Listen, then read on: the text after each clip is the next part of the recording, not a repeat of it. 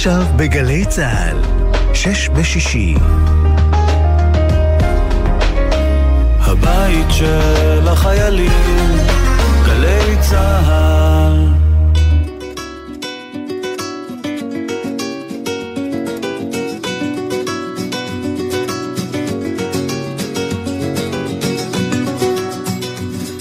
שלום לכם מאזינות ומאזינים, כאן יאיר ניצני, אנחנו בשש בשישי בגלי צה"ל, ובשעה הקרובה אני אביא לכם כמיטב אה, יכולתי שש הערות, תובנות, מחשבות על השבוע החולף, ואולי אפילו אחת לקראת השבוע הבא.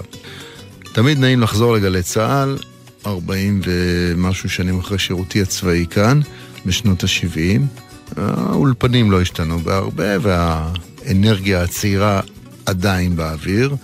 אה, בחוץ חם, ואם אני יכול להמליץ, אז אה, לתוכנית מהסוג הזה כדאי להאזין עם אוזניות, עם מזגן, עם משקה קר או עם איזה קוקטייל טוב, או במקום מוצל עם משב רוח מרענן. ואם אנחנו כבר בקיץ וגלי צה"ל, אז מה יותר גל"צ מדורי בן זאב, איש הרדיו הכי מבריק שיש לנו, עם שיר מאלבום הסולו שלו, הכיוון מערב. אני חולם על הקיץ. דורי בן זאב.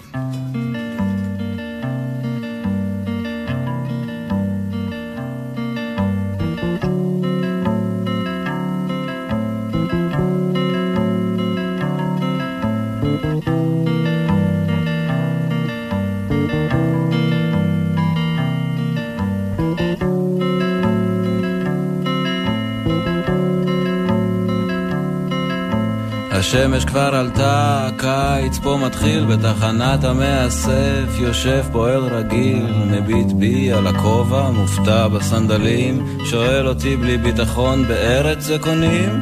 אמרתי לו כן, והמשכתי לנמנם, השמש עוד עולה, והקיץ מתחמם. אני חולם על הקיץ. כל היום וכל הלב. אני חולם על הקיץ. כל היום וכל הלב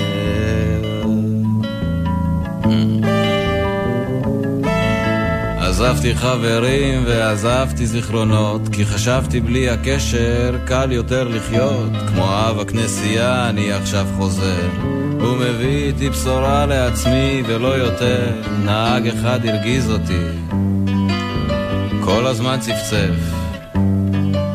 ביקשתי שיוריד אותי, הוא שאל, אתה עייף? אני חולם על הקיץ וכל הליל אני חולם על הקיץ. כל היום וכל הליל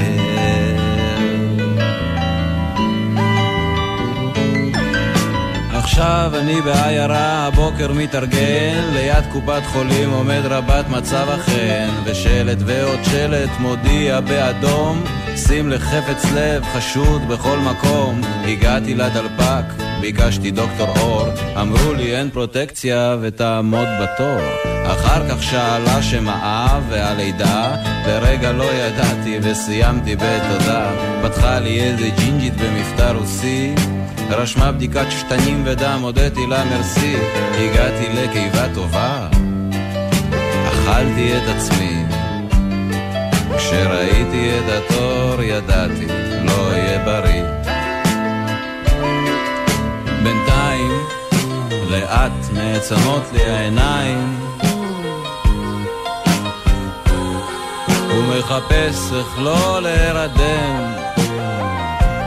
החלוקים הלבנים עם השדיים מחפשים אוויר וגירוי לעין ועוד מספר או שניים ויקחו ממני דם. אני חולם על הקיץ. כל היום וכל הלב. אני חולם על הקיץ היום וכל הלב אני חולם אז השבוע הסתיים המשא ומתן בין המורים למשרד האוצר, ושנת הלימודים החלה כסדרה. בתי הספר לא השתנו באופן מהותי מאז שאני הייתי תלמיד, וזה קצת מדאיג. כשאתה מסתכל על העולם הממוחשב והדיגיטלי שבו הילדים שלנו הרבה יותר מתקדמים מהמורים, והשאלה היא כמובן, מה תורם בית הספר לילדים שלנו, והאם אנחנו באמת מכינים אותם לחיים. בינתיים, ברמה הפוליטית, משרד האוצר יצטרך למצוא מאין הוא מביא את הכסף כדי uh, לשלם את מה שהוא התחייב עליו, מה שיאלץ כנראה לקחת כספים מכל משרדי הממשלה האחרים. אני כמובן לא מבין גדול וגם לא קטן בענייני כלכלה, אבל כמו כולנו אני רואה את המחירים המטורפים והמאמירים של דירות ודלק ומזון והריבית שעולה והמשכנתאות שמתייקרות והמחירים בסופר שהם מאוד מאוד יקרים. וזה בעיקר בולט כשחברים מעצבנים שגרים בחו"ל באים בקיץ ומספרים לך שהם משלמים חצי מחיר בסופר וחצי מחיר בדלק, ויש להם ארמון בלוס אנג'לס בחצי מיליון דולר, שאפשר עם הכסף שהוא עלה לקנות מחסן בפתח תקווה. אבל גם כשהישראלי נוסע לחו"ל, הוא מקבל חשבון כמוני וכמוכם במסעדה נהדרת בצרפת או באיטליה, והחשבון הוא כולל שלוש מנות, ויין, וגלידה, וטירמיסו, ויש אפילו דמי מפה ושולחן בחלק מהמדינות. ובסופו של דבר הוא לא ישלם יותר ממאה שקלים לאדם במסעדה, או ביוון אולי אפילו חצי מזה, אז משהו לא מובן, משהו לא ברור. מצד שני, בכל מסעדות היוקרה בתל אביב אין מקום פנוי שבועיים מראש, אז מה לעזאזל קורה פה? כפי שאמרתי, אין לי מושג, אני לא מאשים את בעלי המסעדות חלילה, או את החקלאים, או את יבואני הטירמיסו, אבל השבוע בעודי משוחח שיחת חולין עם משה מבורקס יוון, חנות בורקס נחמדה וקטנה. פתאום שמעתי את המשפט הזה הפשוט שפתח לי לרגע את הראש. ואומר לי משה, שרים בממשלה, הוא אומר, מקבלים אחרי שתי קדנציות משכורת לכל החיים. אני, הוא אומר, עבדתי בהמון מקומות בחיים שלי, לפעמים הרבה יותר משתי קדנציות, אבל אף אחד לא נתן לי מעולם משכורת לכל החיים. הפוליטיקאים האלה, הם גם מחוקקים את החוקים לגבי עצמם, וגם מעלים לעצמם מדי פעם את המשכורת. חומר למחשבה.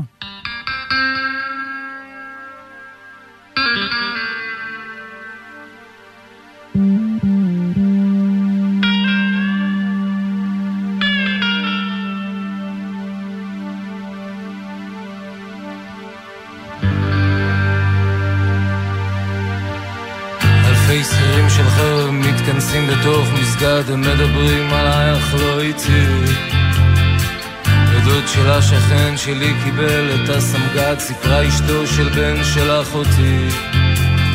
אה, אחותי. אה, אחותי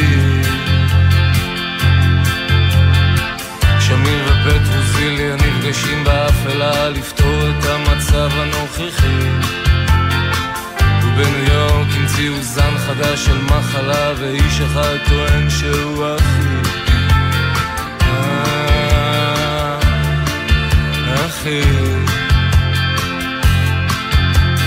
אה, אחי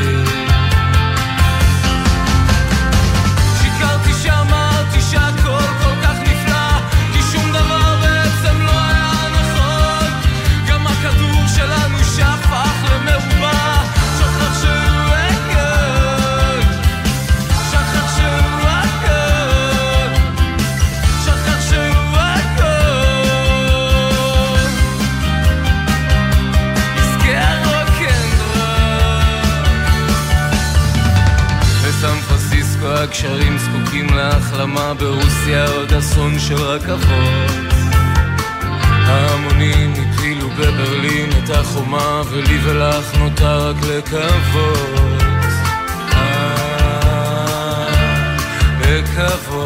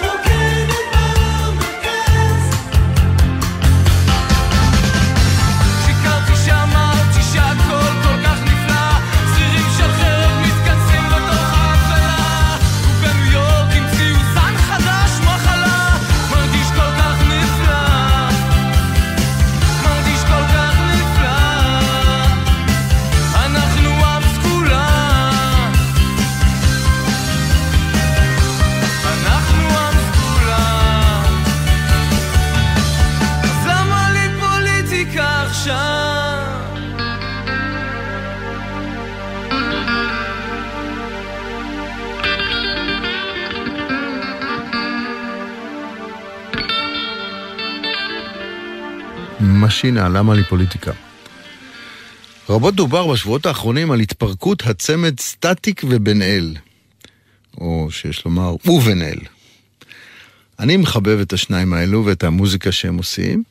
זה קליל, זה יצירתי, זה חמוד, זה מופק היטב, עם הומור, שלא לוקח את עצמו יותר מדי ברצינות, ריקודים, בגדים צבעוניים והמון כוונות טובות.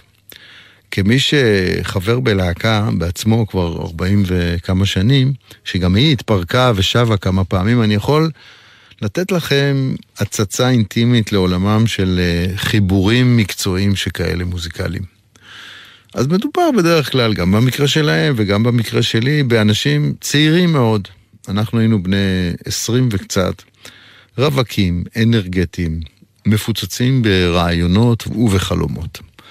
החבירה היא לא מתוכננת בדרך כלל יתר על המידה, והדברים קורים על בסיס של אה, כימיה מוזיקלית והנאה חברית האחד מהשני. במקרה שלנו זה קרה ממש בחדר הזה פה, באולפן הזה, אה, אולפן א' בגלי צה"ל עם אה, יזהר אשדוד ואנוכי, וגם דני בסן שהגיע אחר כך. אז בחזרה לתהליך הזה, אחרי שעובדים ביחד ויוצרים ביחד ונולד משהו חדש, אם זה שיר, אם זה אלבום, אם זה קטע, לפעמים לא קורה כלום, ולפעמים זה מאוד מאוד מצליח פתאום. ופתאום אה, קורה משהו, קורה משהו שהוא גדול ממך, פתאום כולם מתערבים לך בחיים, מנהלים אותך, מפיקים לך, גובים עבורך, משלמים עבורך, משלמים לך, מלבישים אותך, ומסבירים לך מה אתה צריך לעשות ולמה בעצם זה הצליח. אתה בעצמך בסיטואציה הזאת די מופתע מההצלחה, כי בסך הכל עשית משהו שאתה אוהב, בלי להבין יותר מדי מה עשית, מאין זה הגיע ולמה זה אהוב על ידי כל כך הרבה אנשים, כי הרי אין בית ספר לכוכבות פופ. אתה בעצמך מנסה לזקק את התרומה שלך לאירוע מול התרומה של אחרים. כמה מזה זה הכישרון שלי, כמה זה זה מזל, כמה זה תזמון, כמה זה חיבור. אה, אולי זה הצורך של השוק בדיוק בימים אלה, אולי זה, זה הרדיו, אולי זה הטלוויזיה, אולי זה הקהל. אה, אנשים שעד עד עכשיו דיברו איתך כמו חברים או בני משפחה, מדברים איתך פתאום קצת אחרת, כי אתה פתאום חשוב, כי פתאום אה, אתה אה, מורם מעם, וזה קצת מתחיל לעלות לך לראש לפעמים.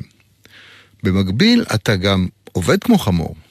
תחשבו על הסטטיק ובן אל האלה, הם, הם, הם אה, רצים מהקלטות לצילומים, הם מנסים למצות את ההצלחה.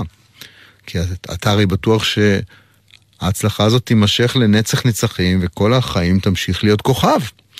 אתה עושה קמפיינים ואתה חוטף ביקורת בעיתונים, השיר הזה כן טוב, השיר הזה לא טוב, ויש קנאה ויש מי שמקנא בך, ויש כאלה שרוצים בקרבתך, האינטימית. אתה לא בטוח שזה בגלל שאתה מוצא חן בעיני מישהו, או כי אתה דמות מהטלוויזיה שמוצאת חן, אבל בעיניך זה מוצא חן. אבל אתה חלק מקבוצה, או מצמד במקרה שלהם, וגם האחרים מתבלבלים קצת. גם הם חושבים שהם המציאו את הגלגל והשמש זורחת להם, אתם יודעים מאיפה. אתם 30 יום בחודש ביחד, וזה נמשך כמה וכמה שנים.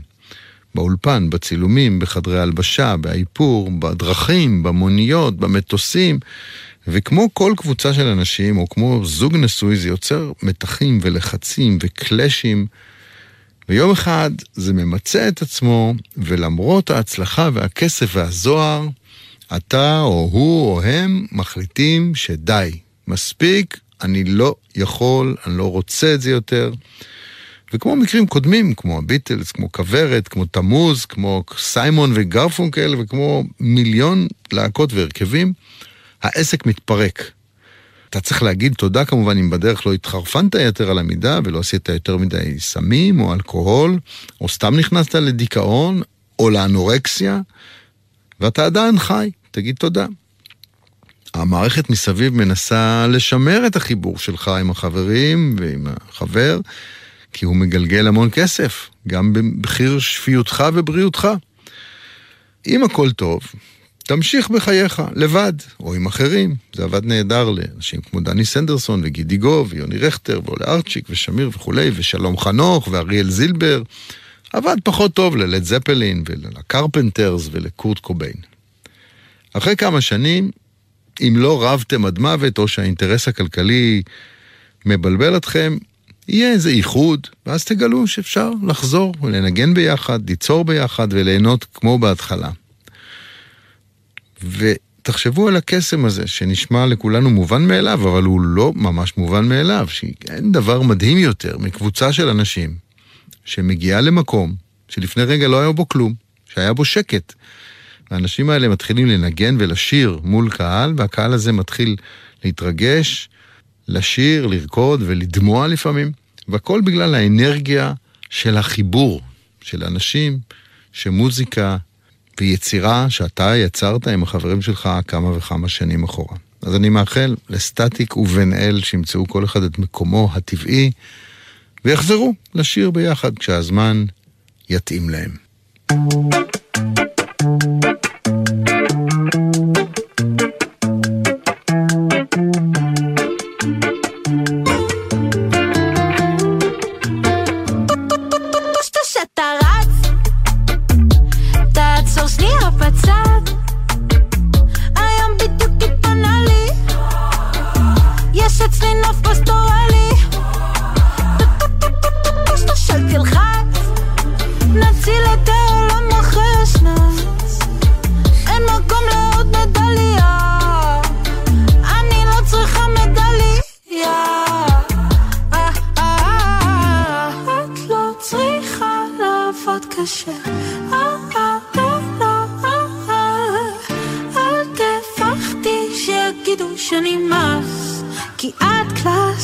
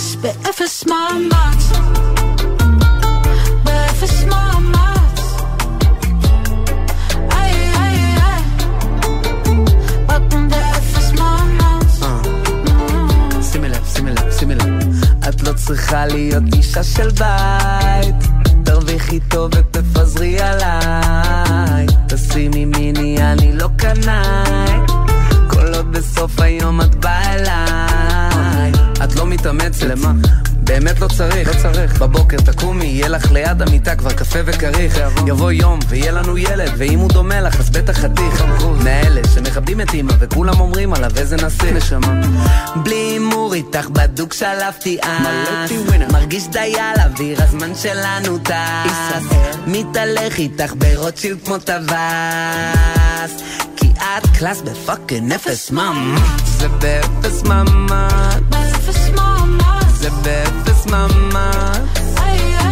זה יפה לך ממש. זה באפס ממש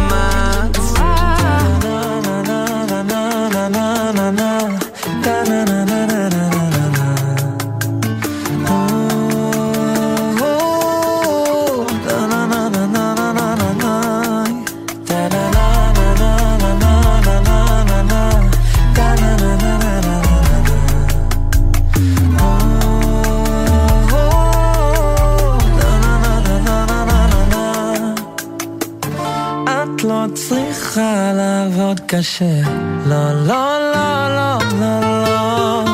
אל תפחדי שיגידו שאני מס, כי את קלאס. כולה קלאס. אני קלאס. באפס מאמץ. זה באפס ממש באפס מאמץ. זה באפס ממש זה יפה לך ממש. באפס מאמץ. זה באפס מאמץ.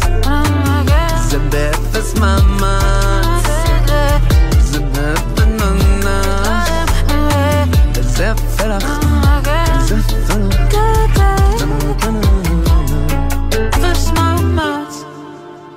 ועכשיו למשהו קצת איזוטרי, אבל עדיין קרה השבוע. השבוע נפטר בגיל 52 מוזיקאי בשם ג'וי דה פרנצ'סקו.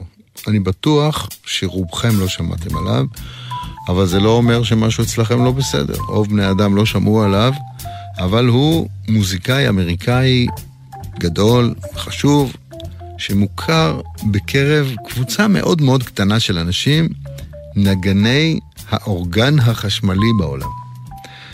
אה, או חובבי ג'אז. אה, לא מדובר בסתם אורגן חשמלי, אלא אורגן מיוחד, אה, אורגן שקוראים לו המונד, אורגן המונד. אולי את המראה של ההמונד אתם מכירים מהופעות או מתקליטים. זה מין רהיט עץ גדול עם שתי קומות של קלידים, כשלצידו רמקול גדול, גם הוא מעין רהיט עץ גדול בשם רמקול לזלי. החיבור הזה של שני הדברים האלה, האורגן והלזלי, שזה בעצם רמקול שמסתובב כל הזמן ונותן מעין תחושת תנועה רצופה, הם משהו מאוד מזוהה בצליל שלו. האמונד הזה נולד בשנות החמישים, בעצם כתחליף שהיה אמור להחליף את אורגני הכנסייה הישנים, והגדולים והמסורבלים והיקרים, אתם מכירים את זה בטח מהכנסיות, חבורה של צינורות ענקיים. אבל המכשיר הזה, האורגן הזה, דווקא תפס אצל נגני הג'אז והבלוז והגוספל, וגם אצל נגני להקות הרוק של שנות ה-60. והאורגן הזה הוא חלק מהצליל המוכר של להקות כמו סנטנה, ודיפ פרפל, וטום פטי ושוברי הלבבות, ופרוקול הרום, ועוד רבים וטובים. הג'וי דה פרנצ'סקו הזה היה בחור, אני מניח, ממקורות איטלקיים, איש גדול מאוד, כבד משקל מאוד, אבל האצבעות שלו זזו במהירות באמת בלתי נתפסת. משיחות שניהלתי עם קהילת נגני האורגן בישראל בשבוע האחרון, ראיתי שבאמת הקהילה הרכינה ראש והתעצבה מאוד בגלל מותו של הגאון. התכתבתי עם אחד מגדולי נגני האורגן של ישראל, המוזיקאי המכונן משה לוי, שכתב לי, או, oh, כמה קיללתי את הפרנצ'סקו הזה במשך השנים. כנראה מקנאה על היכולות הפנומנליות שלו. לא שחסר משהו למשה לוי. אז בואו נשמע את ג'וי דה פרנצ'סקו.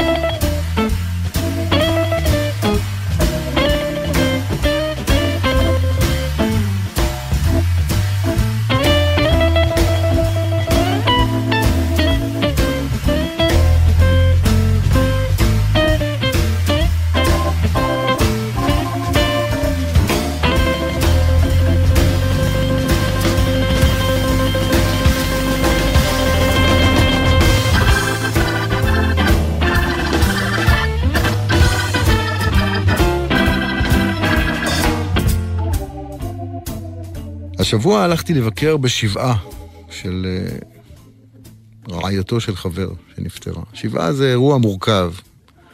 ישבתי בעצמי שבעה פעמיים בחודשים האחרונים עם מותם של אה, שני הוריי. אירוע מורכב ביותר. אני יכול לספר לכם שבשלב מסוים, אחרי כמה ימים רצופים של שבעה, שבה ביקרו אצלי עשרות, אם לא מאות אנשים, סיפרתי לחבר שלי איזה סיפור, כבדרך אגב, ואחרי כמה דקות הוא עצר אותי ואמר לי, חבוב, לפני חמש דקות סיפרת לי את הסיפור הזה. הייתי כל כך מבולבל, דיברתי כל כך, עם כל כך הרבה אנשים וכל כך הרבה שטויות שכבר לא ידעתי מי אני אומר מה. כתבתי פעם איזה טור על הלכות שבעה, דווקא מזווית הראייה של המבקר בשבעה. אז הנה גרסה מקוצרת של הטור הזה, שאני מקווה שישעשע אתכם. כבר בכיתה א' הכרתי בעובדה שהמוות אורב לנו בפינה ושכולנו מוצר עם תוקף מוגבל. זה קרה בעקבות רצף מקרים טרגיים שנחתו עליי. צביקה הצב שלי ברח מקופסת הנעליים וכעבור שבוע נמצא דרוס. חשופית שדרכתי עליה בטעות הפכה לחלק מהריצוף. בהמשך אותה שנה אנשים שאהבתי נפטרו בשיבה טובה או עזבו את עולמנו בטרם עת ובלי לבקש רשות. עוד כנער אני זוכר את עצמי נבוך מהגיעי לשבעה. מעניין שהמבוכה שתקפה אותי אז מאפיינת אותי גם היום, בקטע של לבוא לנחם, לא ממש השתניתי. אני עדיין מבולבל, הססן וקצת חסר אונים. ביקור בשבעה הוא אירוע מאוד ייחודי. אין יכולת לתכנן מראש, לעולם לא תדע את מי תפגוש, אין זמן מוגדר לביקורים, אך יש רק שבוע. אי אפשר לבוא עם החבר'ה, ולא מקובל להביא ילדים. לא ברור אם יהיה מקום לשבת, אך מובטח שיהיה משהו לכרסם. גם אי אפשר לדעת אם האווירה תהיה כבדה או משעשעת, כמה זמן רצוי להישאר, כמה מותר לאכול, ועל יד מי כדאי לשבת. בקיצור, כמו תוכנית הגרעין האיראנית, גם פה רב הנסתר על הגלוי. לא מזמן ביקרתי בשבעה של חבר שאביו נפטר בגיל 92, גיל מכובד לכל הדעות, או כפי שאבי נהג לומר, אם הוא הגיע לגיל הזה, כנראה שהמנקת לא חנקה אותו. הדבר הראשון שהטריד אותי בדרך היה האם אני לבוש באופן ראוי. היה יום חם, הייתי לבוש במכנסי ברמודה, כפכפי אצבע וכובע מצחייה. הביקור סגר לי יפה חור של שעתיים באמצע היום, ולא היה שום סיכוי שאסע עד הבית להחליף בגדים. מבחינת כיפה הייתי מסודר, בתא הכפפות יש לי באופן קבוע כיפות משלושה סוגים. שחורה ללוויות, שבעות או כנסים פתאומיים של ש"ס, לבנה לבריתות ושמחות לא צפויות, וכיפה סרוגה שמתאימה להכל. חתונות, לוויות, מסיבות של בני עקיבא, הנחת אבן פינה להתנחלות חדשה, פגישה עם קובי אריאלי, ומופע של עוף שמחס. למקרה של מלחמה יש לי באוטו כיפת ברזל, אבל זה לפעם אחרת. כשנכנסתי לבית האבלים תהיתי מה אומר לחברי. מדובר בפרחח מתבגר וציניקן, והאמירות הנוסחתיות בסגנון משתתף בצערך, שלא תדעו צער, והצטערתי לשמוע, ממש לא התאימו. הסתפקתי במה העניינים קצר וטפיחה קלה על השכם. זה נכון שאני משתתף בצערו ואשמח שלא ידע עוד צער, אבל כפי שנראה הסלון בביתו לא מדובר היה בצער גדול במיוחד. בוא נאמר שלא שמעתי יללות בכי קורעות לב. האבא של החבר שרד חמש מלחמות, נהנה מכל רגע בחייו, ומת בשנתו אחרי לילה במועדון הפיקוקס. ליד המיטה נמצאו כמה בקבוקי בירה ריקים, slice פיצה, קופסת מלבורו וחפיסת ויאגרה. הוא אמנם התאלמן לפני הרבה שנים, אבל מצעד החתיכות לדירה שלו לא היה מבייש את חפר מרמזור. הוא גם חשב על עתיד המשפחה, והשאיר אחריו שתי דירות בתל אביב, ואפילו פנסיה על הכיפאק. חברי, שתמיד התלונן שאין לו אחים ואימא, הבין בפעם הראשונה את היתרון במצב, והיה די מבסוט שהוא לא צריך להתחלק עם אף אחד. לפני שבחרתי היכן להתיישב, פתחתי בקפה ובורקס. לא טוב לשבת רעב. החדר צפוף והאנשים שיושבים לצדך עלולים לשמוע את הקיבה שלך מקרקרת. התלבטתי ליד מי לשבת. אם תשב ליד חברים שאתה מכיר, לא עשית כלום. זו לא מסיבה, ואת הסיפורים שלהם שמעת מיליון פעמים. בשבעה אתה חייב להיות פרודוקטיבי ולתת מעצמך את המקסימום. להיות עצוב בשביל המתים, אך משעשע כי החיים נמשכים. חשוב להיות רגיש למעמד, לקמץ ברכילות ולהיזהר בהשמצות, כי אין לך מושג מי שומע. והכי חשוב זה לתת זמן איכות מנחם למישהו מבני המשפחה. כי אם לא, למה באת? שלא כמו בחתונות בהן מושיבים אותך בשולחן העזובים עם אנשים לא קשורים, בשבעה יש קצת יותר אופציות. התלבטתי בין קשישה שנלחמה בפיסטוקים עם שיניים תותבות, לבין הדודה שסיפרה על המלפפונים החמוצים שהזל ידע להכין. בסוף ישבתי ליד אחיו הצעיר של המנוח, שחפר לי חזק על פוליטיקה והבחירות המתקרבות, והכריז שהוא מעדיף את בגין על רבין. מתצפיות של שנים הגעתי למסקנה שאורך הביקור המומלץ בשבעה הוא 40 דקות.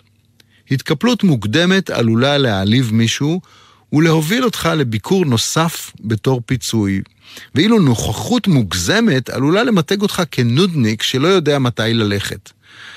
אני תמיד נזהר מביקורי בוקר דלי מבקרים למרות נוחות החנייה. בבוקר התחלופה דלילה וקשה להתחפף בתירוץ של אני מפנה את הכיסא לחדשים שהגיעו. תפילות עשויות להשאיר אותך במקום עוד שעה כמו כלום. לכן, אם אתה לחוץ בזמן, כדאי שתתחפף דקה לפני שהדוד המסורתי נעמד בזווית של מחפש מניין.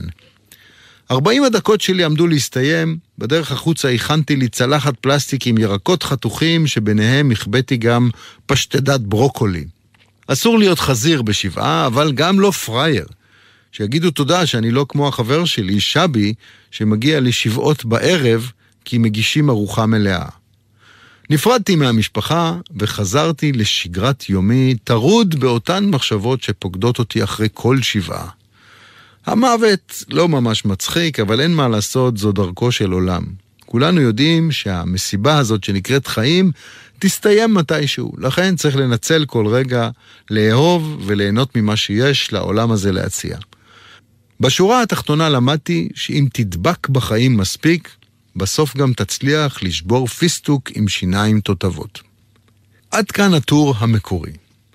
האגדה מספרת שמתי כספי הופיע פעם באיזה מקום ואמר לקהל שעכשיו הוא ישיר את השיר "אני יודע שאני אמות בקיץ".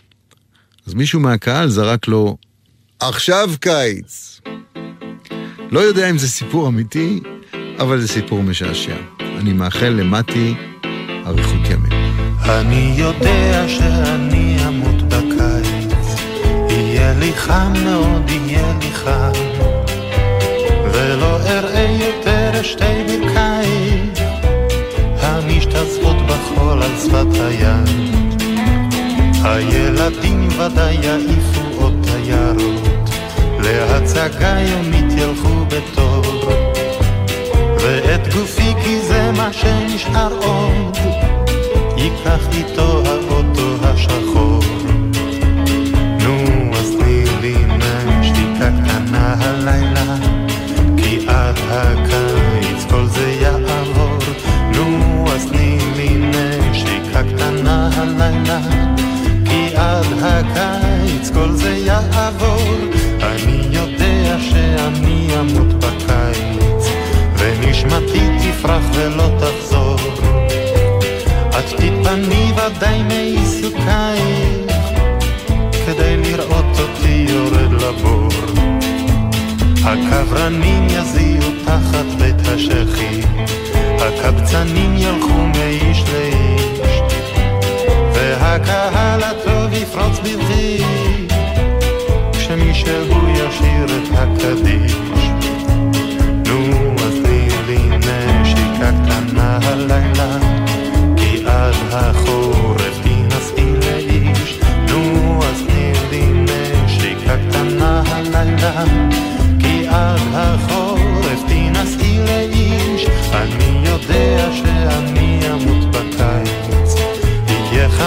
ודאי חמסין. ומן הבוץ שלך בעיר הקיץ, את תקבלי מכתב של נימוסים. אני יודע שאני אמות בקיץ, אף כי הזמנתי כבר את הקבלן, שיתקן את הסדקים בקיר הבית.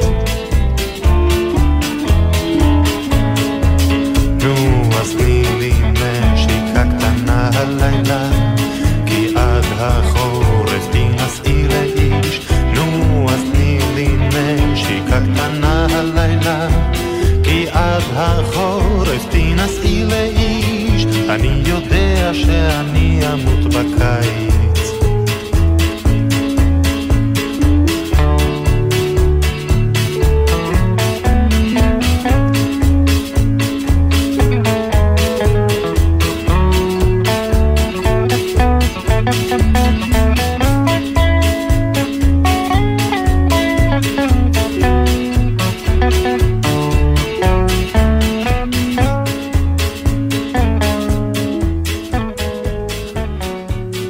יודע שאני אמות בקיץ, שכתב אה, חיים חפר, אה, שמת בספטמבר. אפשר להגיד שזה קיץ גם. ספטמבר לא עכשיו, מזמן. מדי כמה ימים, אחד מאתרי החדשות שאני מנוי עליהם באופן דיגיטלי, מדווח לי על חידושים טכנולוגיים מהעולם. השבוע תפסו את עיניי שתי ידיעות מיוחדות. האחת, שחברת התקליטים Capital Records, חברת בת של אה, Universal Records, פיטרה או שחררה מהחוזה שלה אומן בשם FN מכה. לא יודע אם הם שמעתם עליו, אבל השחרור הזה נעשה שבועיים אחרי שהאומן הזה הוחתם, בגלל האשמות למסרים גזעניים נגד הקהילה האפרו-אמריקאית בשיריו של אותו בחור. אלא שהבחור המדובר אינו אומן רגיל. מר מכה הנ"ל הוא זמר וירטואלי. דהיינו, מומצא על ידי בני אדם, אבל מושר על ידי מחשבים. החברה התנצלה בפני הקהילה השחורה על כך שנכנסה לפרויקט הזה בלי לבדוק לעומק את המסרים של האומן, ולכן הסירה את מעורבותה בפרויקט הזה. קבוצות של אקטיביסטים שחררו הצהרה הדוחקת את החברה לנתק את הקשר עם הפרויקט הזה ולהתנצל. הדמות הדיגיטלית, נאמר, היא תועבה חסרת התחשבות שאינה מכבדת בני אדם אמיתיים, שצריכים לשאת בתוצאות של מעשיהם. לדוגמה, נאמר, אומן בשם גומה, שאני לא שמעתי עליו מעולם, שהוא אומן שחור, שמשתף פעולה עם המקה הדיגיטלי, נכלל לא מזמן בגלל שימוש במילים דומות. ההבדל הוא שאת האומן הדיגיטלי אי אפשר להעמיד למשפט. למקה הזה יש קול אנושי, אבל את המילים ועוד אלמנטים יצירתיים מנפקת תוכנת בינה מלאכותית, והדמות המופיעה בקליפים נוצרה בכלל באנימציה. להגנתה טענה חברת ההפקה של הדמות הווירטואלית שחוד החנית של הצוות שעומד מאחורי האומן הוא בכלל ראפר אנושי.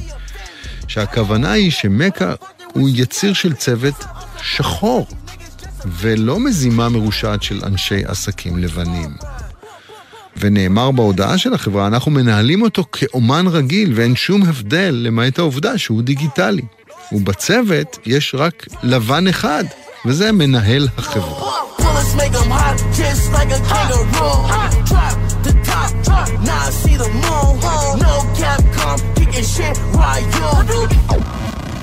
הידיעה השנייה היא מתחום הריחוף. השבוע התגלגל לידי מאמר המתאר תופעה טכנולוגית חדשה.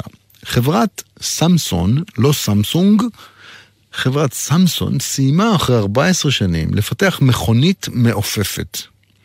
זו מכונית של שלושה גלגלים, חוקית, שמשתנה ממכונית למטוס בלחיצת כפתור ויכולה לטוס במהירות של 322 קמ"ש. המכונית אושרה כבר על ידי, על ידי ה-FAA או משהו כזה, ועכשיו תיכנס לתקופה של טיסות מבחן. למכונית יקראו Switchblade, אולי אולר קפיצי, בגלל הכנפיים והזנב שלה שנשלפים מתחת למושבים בעת ההמראה. על פי החברה המייצרת, המעבר ממכונית למטוס אמור לקחת לא יותר משלוש דקות. מסלול ההמראה הדרוש הוא 300 מטר, והנחיתה צריכה 200 מטר לנחיתה. המחיר המוערך לצרכן יהיה 150 אלף דולר. יקר למכונית, אבל נראה לי לא יקר למטוס, אני לא כזה מבין במחירי מטוסים, אבל נשמע שכשאתה מקבל גם מטוס וגם מכונית, אולי זה מחיר סביר. מי כבר נרשם ברשימת ההמתנה, אתם תוהים? 1,670 אנשים ועוד היד נטויה.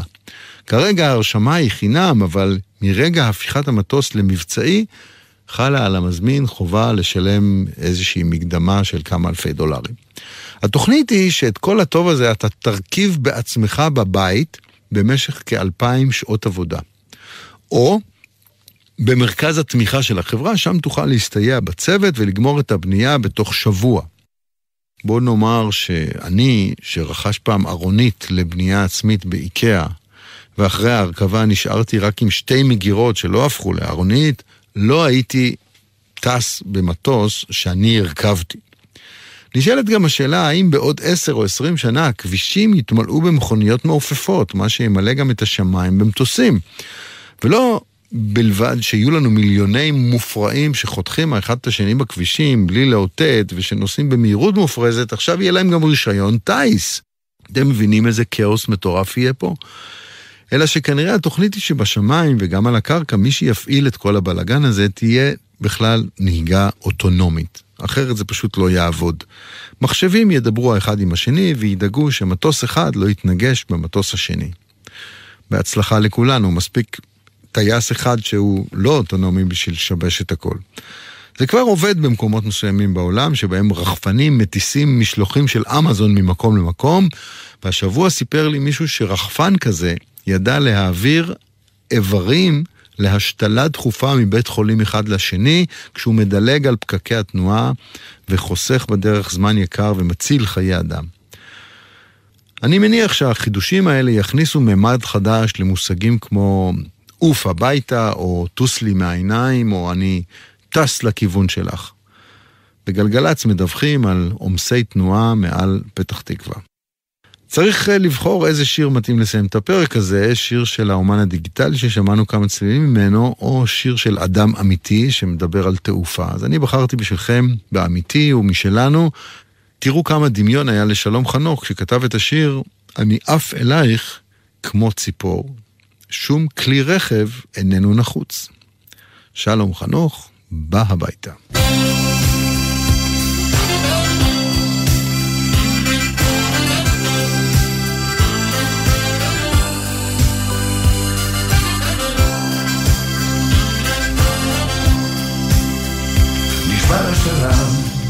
עולה הלחות, השמיים מתכסים עננים, נוסע אלייך אישה יפה,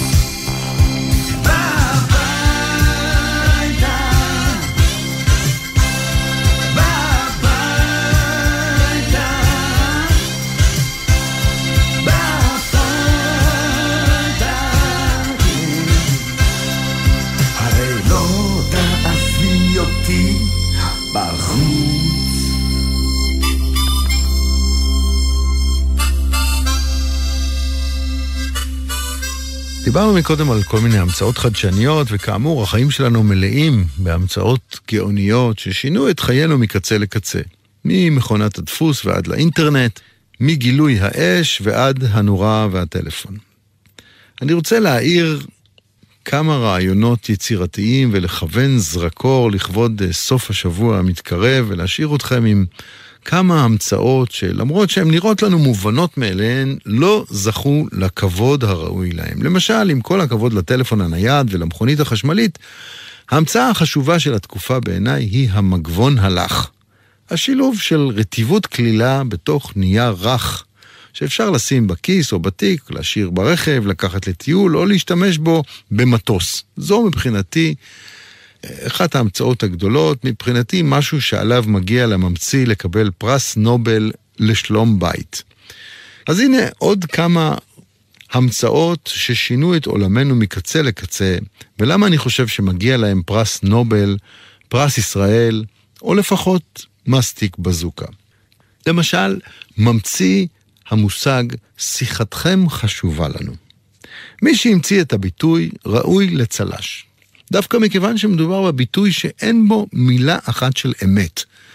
לחברה שמשגרת לכם את ההודעה הגנרית הזאת, לרוב על רקע נעימת פסנתר, שמוזיקת מעליות זה heavy metal לעומתה, אין מושג מי ממתין על הקו, ואם שיחתו באמת חשובה, או שהוא סתם מצלצל כדי לבלבל את המוח. בנוסף, אם שיחתנו באמת הייתה חשובה לכם, לא הייתם מוסיפים שמיקומך בתור הוא 28, זמן ההמתנה המשוער 40 דקות. ואחרי שהמתנו 6 שעות, וכדי לא להפסיד את התור, איחרנו לעבודה ופוטרנו, ואז כשהוא סוף סוף הגיע, השיחה נותקה. ברמה הפרקטית, מה שהמשפט הזה אומר, זה מחלקת משאבי אנוש ומחלקת השירות בחברת טוחני האשפה החליטה ברוב דעות שמספיק בן אדם אחד על הטלפון. ומי שמחפש אותנו, שייכנס לאתר שגם בו הוא לא יקבל מענה, כי העברנו את הטכנאי להיות מאבטח בכניסה למשרדים כדי לעצור את כל הלקוחות הזועמים שבאים להתלונן. עוד המצאה חשובה היא המצאת הקידבג. ממציא השק המוזר הזה זכה לפופולריות אדירה ושמו נישא בפי כל, בעיקר בפי מאות אלפי חיילים, שקיללו אותו בזמן שנאלצו לסחוב את החפץ הנורא הזה על הגב כחלק מטרטור בטירונות.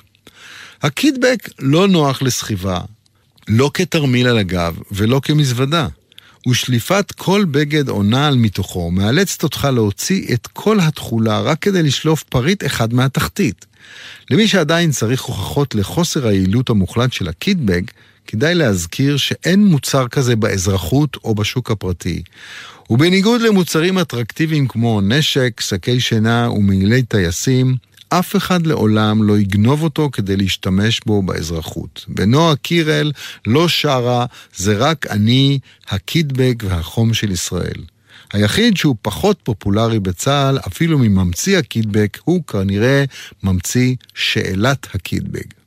יש לי עוד הרבה המצאות לשתף איתכם, כמו ממציא הבמבה הממולט בבמבה, ממציא מברג הפיליפס, ממציא ההדרן ועוד רבים וטובים, אבל אין לנו את הזמן לכל הדברים האלה, אז נשמור את זה לפעם הבאה. בואו נשמע לסיום את שיר הפטנטים של אורי זוהר, ובהזדמנות זאת גם ניפרד ואני אגיד תודה אה, לעושים במלאכה. העורכת יפעת גלר, המפיק עומר נותקביץ', על הביצוע הטכני הילה בנימינוב ונדב דור, אני יאיר ניצני, שיהיה לכם סוף שבוע מקסים. לא מדינה נידחת, לא משק מפוקפק, הארץ מתבטחת בצעדי ענק. זה עסק יסודי, מספיק עם סנטימנטים, הראש היהודי ממציא לנו פטנטים למן התנאים ועד הדווקאים. עוד לא היה מין דור כזה של ממציאים. קחו למשל המצאה יוצאת מן הכלל, כמו... אה, זהו. השמן, השמן, השמן המזוקק. הוא על ידי מעבדן נבדק, ויש בו A, B, C ו-D. השמן שמן זית יהודי. כן, הפרוצס הוא מדויק, השמן המזוקק. אל קיבתך יורד חלק, השמן המזוקק. באופן כימי הוא מופק. השמן המזוקק. אמא, אמא, תני לי רק שמן, שמן, שמן מזוקק. מה נשמע, נשמע, סוף השבוע,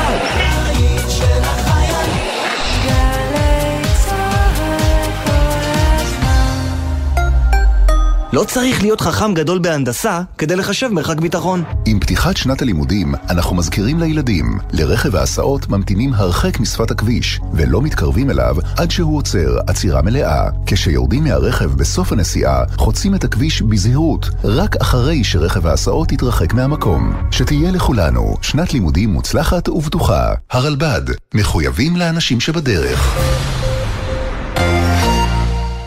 שאלות אישיות. שמעון אלקבץ בשיחה אישית עם ראש בית הספר לתקשורת במכללה האקדמית ספיר, הדוקטור מוטי גיגי, על מחקריו, פועלו ועל בני הדור הראשון להשכלה גבוהה. אתה לא יודע את השפה, אתה לא יודע את הקודים, אתה לא יודע מה מותר ומה אסור. אני זוכר שהייתי בתחילת הדוקטורט והגיעו אנשים להתחיל להסביר לנו, להבין את השפה. אמרתי להם, אני חושב שבמוסד אתה יכול להבין את הכללים יותר טוב מאשר בהשכלה הגבוהה. מחר, שמונה בבוקר, גלי צה"ל. אני מעריך שבאמת אם מחירי החיטה יורדים, בפעם הבאה שוועדת המחירים תבדוק את המחיר... כן, אנחנו יכולים לגזור מזה סינק לחדשות ולומר, אני- שר החקלאות עודד פורר מעריך שבקרוב נראה ירידה במחירי הלחם? אני לא יודע להעריך, אני יודע להעריך דבר אחד ואת זה אתה יכול לגזור סינק לחדשות. על זה צריך להילחם, אנחנו היום חיים כאן עם חלק משיטות עבודה סובייטיות. ספי עובדיה וימיר קוזין, ראשון עד שלישי בשמונה בבוקר, רק בגלי צה"ל. אמא, מתי נגיע? עוד מעט מתוקי. יש לי פיפי. אני רעב. נועה מחביץ לי. לי לקחה לי את השמיכי. מתי מגיעים? שקט! בוקר טוב, דידי. בוקר טוב, ירדן. רוצה לשמוע סיפור? רוצה לשמוע שיר? שבת בבוקר עם ירדן בר כוכבא ודידי שחר. תוכנית הרדיו של גלי צה"ל במיוחד לילדים. בכל שבת ב-9 בבוקר פשוט הדליקו להם את הרדיו. או האזינו בכל זמן שתרצו, באתר וביישומון גלי צה"ל ובכל זירות ההסכתים. מה, כבר הגענו? מיד אחרי החדשות, ליאור פרידמן עם מאחורי הצלילים.